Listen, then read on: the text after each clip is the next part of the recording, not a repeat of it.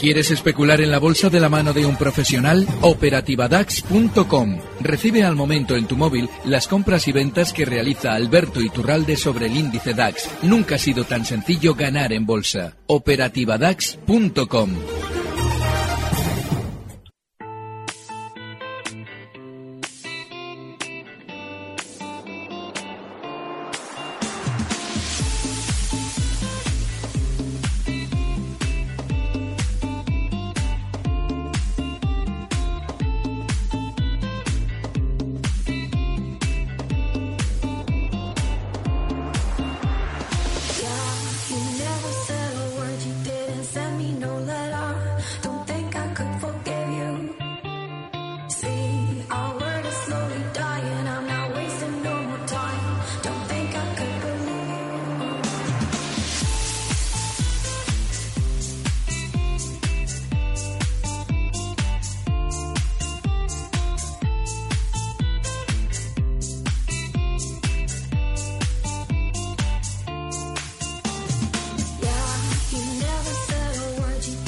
Vaya marcha que nos trae Alberto Iturralde este lunes, menos mal que menos mal que es Blue Monday, ¿no? Y él lo que dice es vamos a traer un poquito de marcha a esta jornada de lunes, ya que ni siquiera tenemos Wall Street, nada, está la cosita con poco volumen de negocio. Buenas tardes, don Alberto Iturralde. Muy buenas tardes, Laura. ¿Qué tal todo? Fenomenal. Con esta marcha más todavía, ni Blue Monday ni nada. Bueno, eh, el viernes le escuché yo con Luis Vicente Muñoz que había que pensar un poquito en mirar a la baja, que esto que a esto le iba a costar. Hombre, costar le cuesta, pero es que hoy tampoco tenemos quizás el ánimo de Wall Street, ¿no? Aunque va a ser una semana con muchas referencias, si desde el punto de vista fundamental entendemos que puedan incidir en el mercado. Sí, esas referencias seguramente serán positivas, pero fíjate cómo eh, lo que comentábamos el viernes sobre todo es que una vez que nuestro IBEX ya en dos ocasiones ha frenado las subidas donde debía, y el DAX también lo ha hecho, el DAX había vuelto un poquito más nerviosos que nosotros, pero aunque nosotros no estuviéramos con especial volatilidad, Sí es normal que esa parada en resistencias, y además muy contundente, en tres ocasiones, porque fíjate que el viernes lo volvió a hacer, esa parada del IBEX en los 9.550, el viernes tocó un poquito por debajo, los 9.520, bueno, pues esa zona ha funcionado como resistencia. A partir de ahí lo normal es tener un poquito más de recorte hasta zonas de 9.200, 9.250, donde en su momento el IBEX hizo una resistencia importantísima. Y asimismo el DAX durante estos días también ha tenido una especial volatilidad, porque lo que hemos estado viendo es sobre todo cómo llegaba a esa zona 11.650, que en su día marcábamos como resistencia importantísima, y frenaba justo ahí para empezar ya a comenzar con ese nerviosismo. Dicho esto, en el caso del DAX, el recorte le debe llevar hasta zonas de 11.480. Tampoco es gran cosa, tampoco es una gran caída. Porque ya, me estoy imaginando yo quién está pensando ahora. Entonces abrimos posiciones cortas en el DAX, 11.554, 11.480. ¿Cuándo merece la pena y cuándo no merece la Mira, pena? Merece la pena cuando nos encontramos con un stop cercano. Por ejemplo, en el caso del DAX, la zona 11.630, que en tres ocasiones ha frenado subidas, sirve de stop. Con lo cual, si durante estos días viéramos un poquito de rebote hasta ahí, podríamos abrir esos cortos con, esto, con objetivo bajista en los 11.480 y el stop en esos 11.630. Bueno, pues aquí estrategias con, con índices. Eh, estamos retransmitiendo vía Periscope el consultorio con Alberto Iturralde. Lo pueden seguir en directo por la radio, escucharlo después de, eh, a través de podcast o a través de arroba capital radio B en Twitter. Pueden engancharse a las explicaciones que con los gráficos, esto es como si fuera una televisión, realmente, ¿no? Al final, eh, bueno, pues va, va realizando don Alberto. tenemos unas cuantas consultas, vamos a ir intercalándolas con algunas dudas que yo tengo por aquí. A través de Periscope también los oyentes pueden hacernos llegar sus consultas. Acaba de entrar una de Acerinos, que, eh, título por el que enseguida le voy a preguntar. Pero antes tenemos un audio de WhatsApp al 687-050600. Vamos con el Marta. Sí, buenas tardes. Querría saber qué es que un valor esté lateral.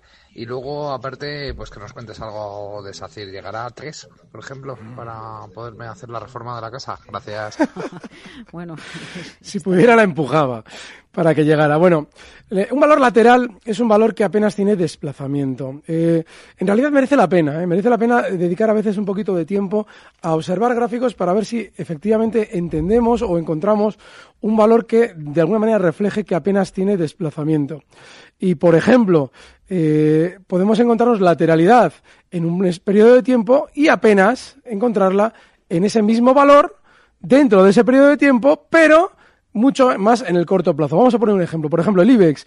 El IBEX lleva durante los últimos meses que llegó a romper a la baja desde eh, justo cuando empezaba el año 2016, rompía a la baja el nivel 9400, lleva lateral, lleva realizando una especie de movimiento lateral a modo de suelo desde, pues fíjate, un año, 12 meses. Sin embargo, en las últimas sesiones había sido especialmente alcista porque había subido en muy poco tiempo desde los 8.500 hasta llegar a marcar unos máximos en 9.500. Vale, ese es un movimiento alcista dentro de un gran lateral. Sin embargo, en las últimas sesiones el IBEX se ha vuelto a mover de forma lateral. Se ha quedado, ha quedado justo frenado en las subidas en esos 9.500 para desplazarse lateralmente desde entonces con los 9.520, 9.540, toda esa zona como resistencia y como soporte justo los 9.390, toda esta zona que hemos visto como mínimos durante estos días. Es decir, que en realidad la lateralidad hay que ponerla siempre en, eh, bueno, en consonancia con el espacio temporal en el que estamos observando el gráfico.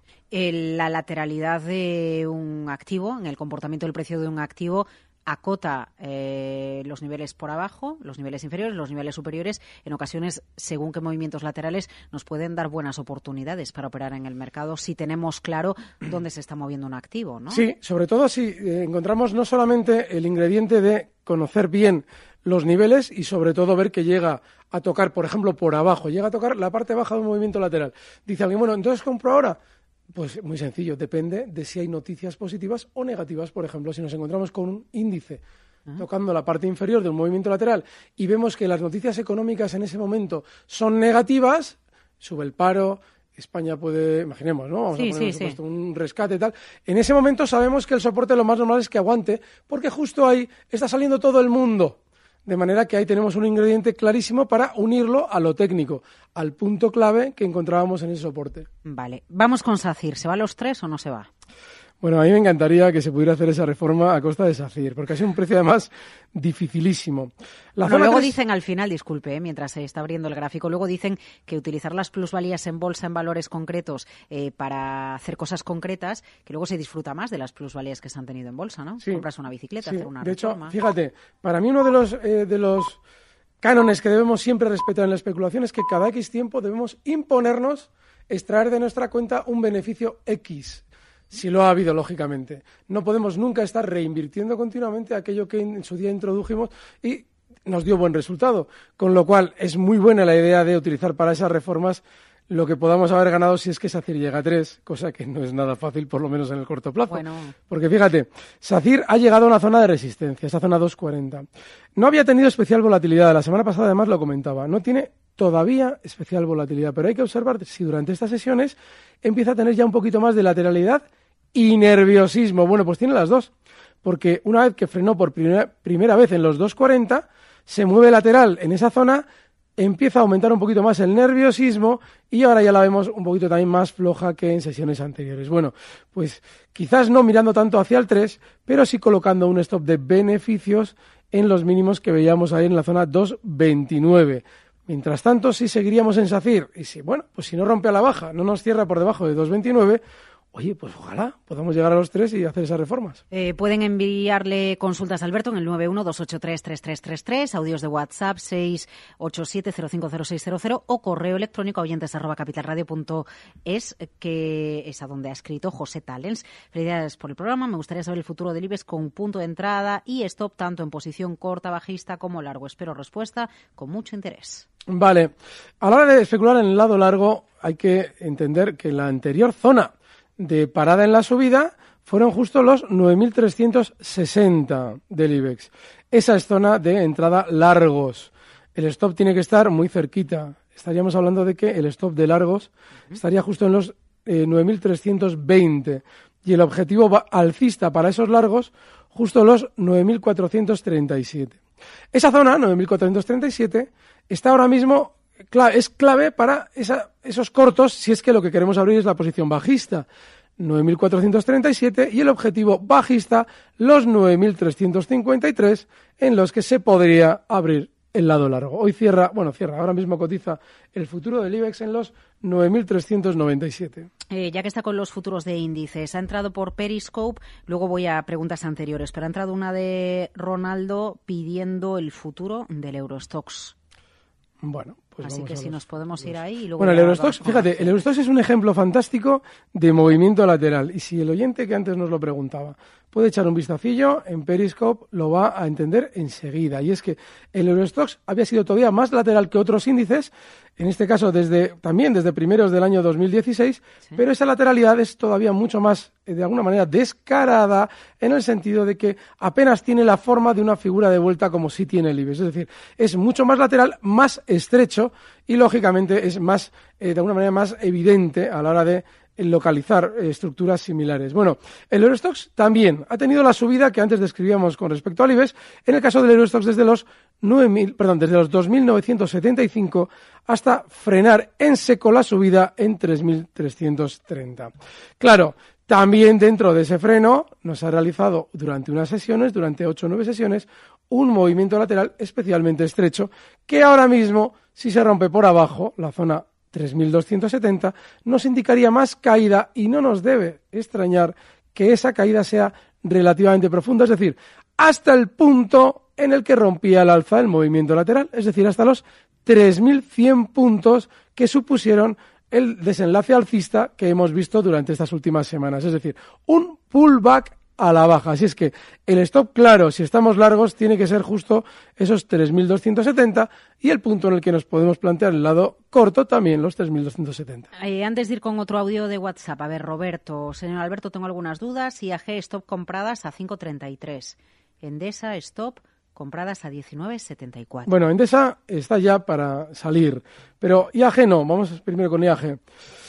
IAG tiene un problema, lo hemos explicado además en muchas ocasiones. En su día, con aquello del Brexit, se descolgaba con mucha más fuerza que los demás valores y dejaba enganchados a muchísimos especuladores de largo plazo que ahora lo son por encima del nivel 620. La zona 620 que fue un gran techo desde enero de 2015 hasta ese 23 de junio en el que se descuelga la baja IAG, pues lógicamente lo que nos indica es que el cuidador de IAG tiene margen de subida hasta esa zona, hasta 620, sin que recuperen el dinero todos esos inversores cautivos que están diciendo, bueno, ¿y, cuándo llega hasta 620 para que yo recupere?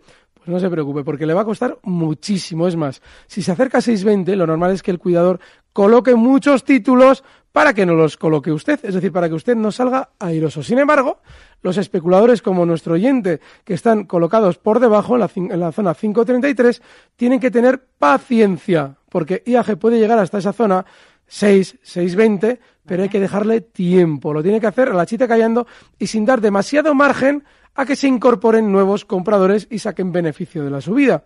Con lo cual, lo que hay que tener claro es el stop en los 5.36, en los que pierde todo su beneficio, pero esa es una zona de soporte, y el objetivo alcista en la zona 6. Eh, ¿Puede sacar el gráfico de Mediaset? Porque vayas, vaya sesiones acumuladas, vaya meses acumulados lleva Mediaset. Bueno, ya el viernes otra vez volvíamos a vivir una sesión de A3 Media y de, y de Mediaset importante. Que, ¿Dónde estamos en este título? Vale. Otro valor que ya, después de la gran subida que había protagonizado desde, pues fíjate, ni más ni menos que 9.50 eh, hasta 11.50 en muy pocas sesiones. Pues ahora tiene volatilidad, tiene nerviosismo. Yo suelo insistir, cuando en un valor ya se ha producido la subida y escuchamos tambores de OPA, tambores de interés, tambores de qué... Recomendaciones, subidas de precios objetivos. Claro, ahí está. Cuando ya ha subido escuchamos todo eso.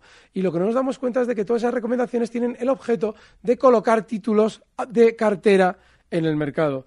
Bueno, pues el problema que tiene Mediaset es que durante los últimos días está llegando a una zona clave, pero importantísima de largo plazo. Fíjate, toda esa zona 1170, que ya ha marcado hoy como máximos, que en el pasado, aunque parezca muy lejano, en el año 2006 ya servía como zona de referencia para frenar subidas y sobre todo para descolgarse el valor a la baja, y que después volvió a ser también una zona de referencia importantísima, pues en el año 2015. Fíjate, Laura, tres ocasiones importantísimas. En el año 2016, otro tanto de lo mismo. Bueno, pues ahora llega hasta ahí. Yo creo que hay que olvidarse de Mediaset, porque podremos tener sesiones gloriosas, pero en el medio largo plazo las probabilidades de estar dentro de Mediaset son las de terminar perdiendo. Eh, vamos con otro audio de WhatsApp al 687050600. Adelante. Buenos días. Mi pregunta es por día. Creo que tiene un soporte importante en 4.58 que tocó el jueves y desde ahí rebotó. ¿Cómo ve el valor en el futuro? Muchas gracias, un saludo. Venga, muchas gracias. Vale, la clave del soporte es la palabra que él ha dicho importante. No es un soporte importante. El soporte importante estaba en 420. En su día lo comentábamos. Digo, bueno, el 420 es un soporte vital para día precisamente porque en el pasado ha sabido frenar, hablo del año justo 2014, de forma contundente las caídas. Y no solamente en el 14, sino en el 15 y en el 16. Vale. Vale. Ahora, en el recorte que ha tenido en estas últimas semanas, justo ha frenado ahí. ¿Por qué digo que la clave es la palabra importante? Porque el 550, el, perdón, el 460 que ha frenado durante estos días el recorte es una zona, bueno, que dentro de la subida que está realizando puede ser relativamente clave, pero porque tiene una gran sobreventa. Como el valor había acumulado en el pasado una gran sobreventa, es normal que quiera subir más. Y para subir más tiene que apoyarse en la primera zona que se encuentra, que son justo los 4,60.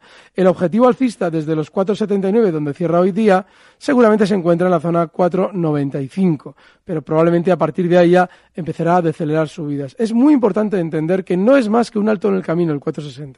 Mm, Vale, entonces de momento en 4.58, de momento que aguante. O- Sí, porque de hecho, en la subida tan fuerte que hemos visto durante estas últimas horas, tanto el viernes como hoy, Sí. pues ya la deja, pues, habiendo marcado máximos, en 4,84, ¿vale? El stop tiene que estar ahora muy cerquita, en los 4,75, porque el 4,80, por debajo del cual cierra hoy, porque hoy cierra en 4,79, ese 4,80 ya fue resistencia, y esa sí es importante. Significa que no le debemos dar más margen que los 4,75. Venga, vamos con consultas que entran vía Periscope. Ya le leía el futuro del Eurostox. La primera que nos entraba vía Periscope era sobre Acerinox y después otra en la que le preguntaba un oyente por Sol Melía y bolsas y mercados. Primero Acerinox, que fue la primera de todas en el consultorio, Alberto. Vale, el caso de Acerinos, muy volátil durante los últimos días. Y es que es un precio que había tenido más subida que los demás del mercado. Y en el momento, me comentamos, ¿no? En el momento en que algo tiene que hacer techo, normalmente la mano que mece el precio le imprime velocidad. Pero no solo velocidad al alza, también le va a dar una velocidad lateral, un movimiento nervioso que de alguna manera nos haga pensar que en ese recorte rápido que hemos visto tenemos la oportunidad de reincorporarnos alcistas. Eso es volatilidad. Bueno, pues Acerinos es un, un clarísimo ejemplo de ese nerviosismo. Se ve en el gráfico como después de una subida relativamente limpia, se encuentra con un movimiento lateral muy nervioso, que tiene una sesión clave en el jueves pasado. Marcaba el jueves pasado en la misma sesión unos máximos en 13.57 para cerrar muy cerquita de los mínimos en 12.23. Vamos, un nerviosismo enorme. A partir de ahí ya no hay que estar en Acerinox, porque si se fijan, las subidas las hace con cierta discreción. Lo normal es que desde los 12.65 que cierra hoy tenga algo más de rebote hasta zonas de 12.95, pero ya no hay un margen de beneficio claro en la tendencia alcista que hasta ahora no se había desarrollado Acerinox. Eh, ya, por volver a lo del movimiento lateral, ahí eh, vemos eh, en, en julio, cuando sigue subiendo Acerinox y hasta el mes. Bueno, pues ese movimiento, eh, eso es un movimiento Lo estoy lateral. marcando aquí. Ahí está. Fíjate, ¿lo ves? ¿Se ve desde ahí, Laura? Sí, sí, sí. Vale, pues mira, desde julio de 2016, como bien dices tú, se produce un movimiento lateral tremendamente estrechito, en el que apenas hay tendencia y claramente se diferencia que en Acerinox la zona 10.95 es un soporte clarísimo y justo esos máximos, mira, lo voy a acotar mejor porque por arriba no está nada preciso. Mira, la parte de máximos, justo esos 11.97, es decir, en un rango de un euro se desarrolla durante meses, porque la única sesión que claramente se, eh, se sale de ese lateral lo hace para solamente estar durante la sesión. En los cierres y en la apertura se encuentra por debajo de los 11.97, con lo cual ese sería el clarísimo movimiento lateral. Lo voy a quitar del lateral para dejarlo bien, para que no sea tan así tan poco detalle. Ahí está más refinado. Bueno, pues ese sería un gran movimiento lateral en Acerino. Si alguien lo puede ver en Periscope, que Vale. no se lo pierda. Y, y luego, y ya, ya seguimos ahora con, eh, con Sol Melia y BME. El problema, ay, no, no, no, no, no quite ese gráfico, porque No le iba a preguntar otra, a le iba a preguntar otra cosa. Luego, el problema, cuando un título está en un movimiento lateral, eh, primero tiene una escapada a la baja para luego seguir subiendo, ¿no? Y ahí es donde entiendo que se puede echar a muchos de a- eh, Exacto. Es que esa caída, esa caída que tiene ahí en noviembre. ¿la ve usted? Vale, venga, muy bien, es que no me he luego dado ahí, cuenta. ahí muchos se van grande, fuera, vale, ¿vale? Y, luego viene la escapada y dice, joe, he estado aquí aguantando en el Ah, lateral esperando, me ha echado y aún encima me pierdo la subida. Vale, mira, además Eso es muy habitual, ¿eh? Es ¿no? muy habitual, qué bien visto. Vamos a explicarlo. Durante el mes de julio de 2016, Acerinos comienza un movimiento lateral que en un momento determinado, justo en noviembre, inicialmente se rompe a la baja. Es decir, se coloca durante unas sesiones por debajo del 10.95. Y eso genera sobre todo salida de especuladores que dicen, bueno, se ha roto un soporte, tengo que aplicar esto. Está bien, si hay que aplicarlo, se aplica. El problema es que en una sola sesión, en una sola sesión del 8 de noviembre, remonta el vuelo para colocarse dentro del movimiento lateral e inicialmente cierra en la zona central, pero al día siguiente ya empieza a marcar por encima de los 11,97. Es decir, ese euro lo recorre de nuevo al alza con todos los especuladores que aplicaron stop fuera. Así es que a partir de ahí tiene margen de subida, que siempre decimos que normalmente todos los movimientos tienden a duplicarse. Bueno, pues inicialmente Acerinos duplica todo el movimiento hasta llegar hasta la zona 13, 12.95, 13, un euro más, pero esta vez al alza y fuera todos los especuladores que aplicaron esto. Bueno, pues venga, vamos a Solmelia y BM, que se lo pedían también vía Periscope, y luego ya enseguida vamos con más audios de WhatsApp que le han enviado en este ratito, Alberto. Bueno, el caso de Sol Melia eh, es un valor que durante... Bueno, Melia Hoteles, disculpe, porque me sale el nombre de antes. Sol Melia, Melia Hoteles, sí, sí, disculpen ustedes. Entonces ya está más débil. Y es que hay que entender que cuando un valor está funcionando peor que el resto del mercado, porque nuestro IBEX está especialmente lateral, pero Sol Melia ha venido recortando durante estas sesiones desde 11.41 hasta 11, es decir, casi un 5%, pues nos debemos plantear no estar dentro. Si buscamos un punto clave de soporte, pues en el caso de Sol Melia se encuentra además clarísimamente en los 10,90. Esa sería una zona de stop si estamos comprados o una zona de posible compra para un rebote. Y el caso de bolsas y mercados, que es un valor que ha estado especialmente aburrido durante estos días, nos está dejando una forma en el precio que es muy bonita. Porque apenas se ve en gráficos diarios, aquí la tenemos. Pero, sin embargo, si observamos, tiene una mayor, cada vez mayor aceleración en los mínimos que está marcando. Significa que las probabilidades de que bolsas y mercados termine rompiendo al alza el nivel 29,25 que había frenado en dos ocasiones subidas, hoy cierra en 28,72, esas probabilidades son muy altas. Si alguien está dentro o quiere entrar, debe tener en cuenta que el stop está inexcusablemente justo en los 28,50, justo. Vale. Venga, vamos con más audios de WhatsApp. Luego entran unas cuentas del sector automovilístico, ¿eh? de BMW y Volkswagen. Antes audio de WhatsApp, Marta.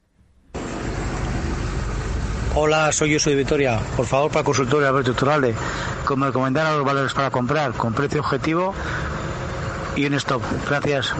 Venga. Dos cositas para entrar en el mercado. ¿Hay o no hay, Alberto? Sí, hay una.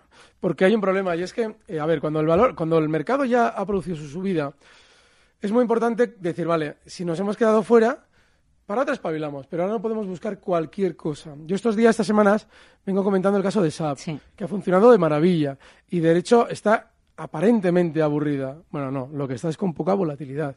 Cuando un valor ha roto al alza un nivel clave, como ha sido SAP, justo con la zona 82.30 durante estos días, hoy cierra en 83,73, es muy importante que se mueva con mucha tranquilidad, porque si empieza a acelerarse y a moverse con mucha velocidad, esa volatilidad de la que siempre hablamos podría significar una trampa en el valor. Así es que SAP es un precio que seguramente seguirá dirigiendo durante estas semanas hasta la zona 88.50, 88, sería ahí un poquito de ahí discreto, zona 88, y el stop tiene que estar inexcusablemente en la zona 82.50. Cotiza en 83,73. Venga, 88, 82.50 zona de stop, objetivo 88, SAP, título que pone en foco Alberto Iturralde. Le decía el sector de la automoción porque ha entrado vía Periscope una consulta eh, pidiendo, bueno, no ha apuntado el nombre de quién, ¿eh? pero está ahí en Periscope. Volkswagen compradas a 146,8, pide stop. Y luego también le pide Tony Mora 2 que analice el último que ha sucedido con BMW. Como están las empresas de automoción, que si el Dieselgate, que si el escándalo por un lado, que si los eh, aranceles que va a imponer Donald Trump, bueno, pues no dejamos de hablar de estas compañías Volkswagen y, y BMW, aprovechando además que usted sigue mucho el DAX alemán y es ahí donde cotizan, claro. Sí. El caso de Volkswagen, por ejemplo, es, eh, es muy interesante para un especulador que diga, bueno, quiero aprender algo de análisis técnico. Hemos comentado antes el caso de los movimientos laterales. Bueno, pues Volkswagen es otro ejemplo maravilloso de un gran movimiento lateral. Y es que después de aquella trampa en la que le pillaron con los tubos de escape, nos ha venido desplegando eh, durante los últimos, pues fíjate, eh, año y medio, un gran movimiento lateral cuya parte superior estaba justo en los 142 euros en las últimas sesiones ha roto al alza esa zona 142 euros para dirigirse a un punto por encima del cual hay muchísima gente enganchada, que es todos los inversores que habían comprado antes de conocerse el escándalo de los escapes.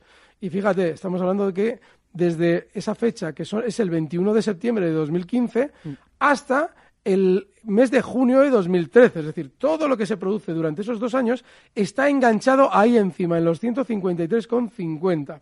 Pues en el momento en el que Volkswagen, lo comentaba la semana pasada, llega hasta esa zona, hay que salir. ¿Por qué? Porque a partir de ahí empiezan también a intentar salir todos los enganchados y, lógicamente, quien manipula el valor lo ve porque todas las posiciones a la venta son todas menos la suya, con lo cual se coloca más abajo para evitar que ellos salgan. Luego nuestro oyente tenía que haber salido ya y ahora mismo el objetivo bajista para Volkswagen es justo la parte superior del movimiento lateral, que son los 142 dólares, cierra hoy en 148,40, no hay que estar. Y, y, un segundito. Y entonces, imagínese, a ver, voy, ya sé que voy a hacer análisis ficción, ¿no? Pero si sí que si, sí que volviera a recuperar la zona que perdió cuando salta el famoso escándalo, ahí cambia completamente el escenario, entiendo. No, porque hay un problema. ¿no? Fíjate, ¿no? Toda esa zona... Luego no actuaría ese hueco, no actuaría de soporte. Sí, actuaría de resistencia, pero fíjate, hay un problema. Ahora de resistencia. Claro, pero hay un problema. Como no sabemos qué cantidad de títulos le están saliendo, cuántos son suyos y cuántos no a la mano que mece Volkswagen, necesitamos mucho tiempo y margen de tiempo para de alguna manera deducir que efectivamente ha decidido comprar todo lo que salía a la venta, rompe al alza la resistencia y eso se convierte en un soporte. ¿Me explico? Es decir, necesitaríamos, fíjate, el rango, por lo menos, el rango entre los 153, por lo menos, y los 160 que seguramente sería mucho más. Pero en principio ni siquiera se ha adentrado en los 153. Con lo cual, en todo ese desplazamiento entre 153 y 160 tenemos que estar al margen, observando y viendo si en esa zona nos encontramos con que llega a 162 concretamente, no 160, 162, y el precio sube con fuerza por encima de 162 con noticias negativas como las actuales, es decir, Trump les va a colocar eh, dificultades vía arancelaria, significará que quieren romper al alza y quieren seguir subiendo, porque nadie compra precisamente porque no entiende por qué el valor sube. Con lo cual, la mano que mece Volkswagen ha decidido subir mucho más allá para rentabilizar todo lo que compró entre 153 y 162. Vale, BMW. Venga, BMW. Bueno, lo que ha pasado durante estos días. Lo que ha pasado durante estos días es lógico. Lo hemos comentado además también el viernes pasado con Luis Vicente. Llega a una zona de resistencia, no hay que estar, el valor recorta y lo va a hacer hasta una zona de soporte, que no es otra ahora mismo que los 83,40. Va de camino, va desde los 92 eh, euros hasta los 86,53 donde cierra hoy, pero seguirá cayendo muy probablemente hasta zonas de 83,40. Mm. Eh, vamos con otro audio de WhatsApp al 687-050600. Dale, Marta. Buenas tardes, Iturralde.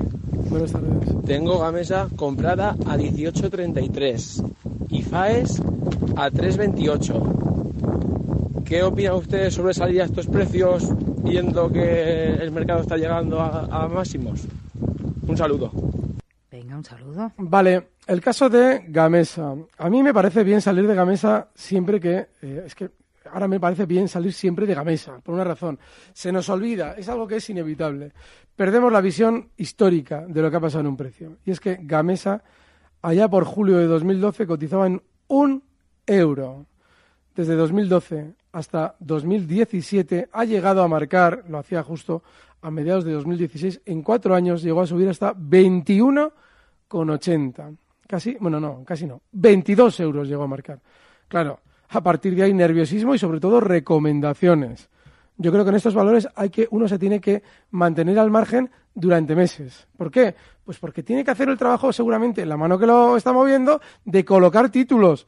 Los títulos que tuvo que comprar en uno cuando nadie los quería. En uno, Gamesa era un mal negocio, no se puede estar, es un valor, bueno, por Dios, esto de las renovables ya no es tan rentable, claro si no salía todo el mundo. Allí no aparecía un consejero delegado a decirnos que la compañía estaba bien. Ahora lo más normal es que sí aparezca. Con lo cual, yo personalmente ya no especularía en Gamesa. Porque lo normal es que esté más volátil. Sí es cierto que técnicamente tiene recorrido alcista desde los 19,70, donde está ahora, hasta la zona 20,30. Ahí formó su último techo. Pero para ese viaje, desde luego, con el riesgo que tiene Gamesa, yo desde luego no, no estaría. Y, y un segundo, antes de ir a FAES, ¿Puede volver a poner el gráfico de más largo plazo? Vale. Entonces, vemos, efectivamente, además que es que nos acordamos perfectamente de la gamesa al euro, que nadie quería gamesa. Vamos, me acuerdo perfectamente los programas con usted en aquella época. Si vemos eh, el año 2014, ahí hay una, creo que es 2014 octubre, hay una corrección, ¿no? En la, en la acción de gamesa, ahí toma aire, hay una corrección importante para volver a subir. Y luego eh, volvemos a ver otra corrección en el año 2015, subida, corrección. ¿Quién nos dice, Alberto, viéndolo en el largo plazo, que la corrección en la que está ahora Gamesa no es algo parecido a esas correcciones que ha habido otros años? Después de una escalada muy importante, corrige parte de la subida. Vale, eh, eh, lo que dices puede ser así. Hay algo que a mí me hace dudar y es lo siguiente, que cuando Gamesa llega hasta 22, todo el mundo recomienda Gamesa. Y cuando Gamesa recorta hasta 18, nadie desaconseja Gamesa. Necesitamos que en el recorte haya un sentimiento negativo que haga salir a los inversores y tomar esos títulos, el núcleo duro de Gamesa, para poder seguir empujándolo al alfa y rentabilizar esos títulos. Las probabilidades ahora son menores porque no hemos escuchado, cuando Gamesa cayó hasta 18, no hemos escuchado que había que venderla con lo cual lo normal es que pueda de nuevo retornar a esa zona y si ahí escuchamos hablar mal de Gamesa, entonces sí, nos podemos plantear una entrada. Eh, ahora Faes, discúlpeme. No, es que hoy le estoy interrumpiendo mucho. las preguntas están bien, bien, bien. Bueno, eh, Faes, eh, claro, este valor sí que dices, vale, ¿esto está para vender? No, se puede seguir dentro. De hecho, no nos debe extrañar que Faes quisiera llegar a estas zonas de 4 en los próximos meses. El problema de Faes es que ya ha comenzado con el nerviosismo típico de valores peligrosos. Un movimiento lateral, más nerviosismo y a partir de ahí, sí, desde luego que la subida de hoy no nos debe hacer eh, subir, de hoy no, durante estos días ha subido de nuevo a esos máximos de los últimos años en 3,75, eso no nos debe hacer temblar porque el recorte que está haciendo ahora desde 3,54 donde cierra hoy podría dirigirle más a la baja hasta zonas de 3,44 sin que eso supusiera ningún problema en el movimiento alcista de FAIS durante estos últimos años. Así es que en esa zona 3.44 el stop y mientras tanto se puede seguir dentro de FAES con el objetivo alcista en 4. Eh, a ver, una consulta que llega a oyentes arroba capitalradio.es, siempre rico Alberto, para subir o bajar un céntimo, por ejemplo, Santander de 5.07 a 5.08, ¿cuántas órdenes de compra hacen falta? Porque hoy para subir una décima ha habido unos 5 minutos y no se movía. Repito, una décima y paralizado 5 minutos. Vale, pues el número de órdenes que se necesitan para subir esa décima de la que él habla es entre una acción y no sé cuántos miles de millones de acciones puede tener el Santander, en un número indeterminado dentro de ese arco. No, porque... Cualquiera, por cualquiera. Claro, es que depende que haya, contra, que, que, haya contraparte que quiera vender o, que quiera pactar el precio. No depende del número de acciones, sino del precio al que se quiera vender la acción que tú quieres comprar o la inversa. Claro. Vale. Y otra aclaración eh, de MOC. Si una empresa cotiza en diferentes mercados y distinta divisa, ¿es indiferente dónde comprarlo? Sí, salvo que queramos tener el efecto divisa en cuenta. Es decir, si nosotros estamos por hecho que estamos especulando en el largo plazo y en ese largo plazo el euro se va a revalorizar con respecto al dólar, por poner un ejemplo, nos interesa comprarla en un mercado europeo. Si por el contrario es en Estados Unidos y vemos que lo que se va a revalorizar es exactamente es el dólar, pues nos vamos allí y la compramos ahí. Depende de cuál es tu perspectiva de divisa y el tiempo que vas a estar. Para una operación de menos de un año no tiene ningún sentido tener en cuenta el efecto divisa. Eh, Texas Oil, eh, ¿la ha comentado usted en muchas ocasiones? No, pero buscamos así aparece aquí. Si no, la intento... han preguntado varias veces por aquí, pues no, la verdad es que no la conozco. Texas, ¿qué va? ¿Qué va, qué va, qué va? Y, no la tengo, que, que, comentamos en ese mercado. Bueno, a ver si nos da tiempo a algún audio más de WhatsApp al 687050600, Marta. Hola, quería preguntarle a don Alberto, a ver si ahora que E.ON y Peugeot, eh, tras una subida fulgurante en las últimas sesiones y semanas, eh, es momento de, abrirles cortos. Yo lo digo sobre todo, bueno, E.ON es lleva histórico, o sea, lleva históricamente bajista y vamos, de libro, ¿no? La, la, tendencia bajista. Entonces ver un poco si ya habrá aliviado esa sobreventa o si todavía es pronto para mirar cortos o en cualquier caso a dónde la esperaría él para, para abrir cortos, sobre todo E.ON. También me gustaría que mirara Peugeot porque ha subido vertical, vamos, prácticamente como una pared, ¿no? Entonces ver dónde él cree que podría producirse una corrección que en el caso de Peugeot creo que hoy ya ha comenzado porque ha caído un 3 y pico, un 2 y pico por ciento. Vale. Muchas gracias. bueno, a lo que nos dé tiempo, Alberto, porque... porque tenemos minutito y medio. Venga, pues en el caso de E.ON, ni por asomo. Es una posición de cortos. Claro, ¿qué es lo que pasa? Que ha roto el alza eh, durante estas últimas sesiones una, una, resistencia sin hacer pullback. En la zona 6,85. Bueno, si él se quiere jugar unos cortos con el stop en el punto bajo del hueco que dejaba justo en septiembre, es decir, la zona 7.40, ¿Ah? el objetivo bajista 6.85, pero no es un valor para cortos, todo lo contrario, ¿eh? a ese hay que engatillarle largos. El caso de Peugeot, sí, ese sí, ese vale en cortos, porque está volátil ya después de la gran subida que él ha descrito, muy bien además, y el stop tiene que estar justo en el hueco es decir, el stop de cortos en 17,70 y el objetivo bajista para esos cortos en los 15,95. Cierra en 16,87. Bien vistos. Bueno, nos quedamos con el nombre de SAP, ya lo citaba usted la semana pasada, objetivo 88, stop 82 y medio, me parece que nos decía Alberto, y un mercado que... El problema del mercado cuando acelera es que a veces nos pilla con el pie cambiado o lo hace a tal velocidad que no nos da tiempo a reaccionar y cuando queremos decidirnos no lo hacemos o cuando Depende queremos de- que el mercado vaya a donde nosotros queremos, el mercado no va a donde nosotros queremos, va a donde quiere. Fíjate, la clave para todo lo que comentas y poder reaccionar en consonancia es llevar poca carga, es decir, no tener demasiado riesgo para asumir primero la pérdida y que no nos dé miedo darnos la vuelta al alza si estábamos cortos previamente y tenemos que abrir largos. Es decir, para no perdernos la subida y asumir lo que hemos perdido. O sea, entrar con cantidades pequeñas en el Claro, mercado. si estamos especulando con muy poco apalancamiento y es mejor perder 100 euros que perder la vida. Decir, bueno, pierdo 100 euros, vale, no me importa, voy a coger la posición alcista, a ver si gano 400. Si no, me quedo mirando y al final palmo 500. Es que en ese sentido tenemos que ser un poquito eh, coherentes con el riesgo. Eh, es mejor palmar 100 euros que palmar la vida. Así que cada semana, cuando Alberto Iturralde viene a Capital Radio, nos deja unas declaraciones. de hemos, eh, eh, hemos hecho eh, ya una promoción en la radio con una de las frases que usted Madre dijo mía, qué la próxima semana. Llegué el martes al día siguiente inspirada. Alberto Iturralde, Días de Bolsa. Cuídese, gracias por estar cada lunes en Capital Radio. El viernes le escuchamos con Luis Vicente Muñoz. A todos ustedes, mañana les esperamos con el mercado abierto, tres y media de la tarde. Recibe al momento las operaciones de Alberto Iturralde vía SMS en tu móvil. Operativa DAX.com.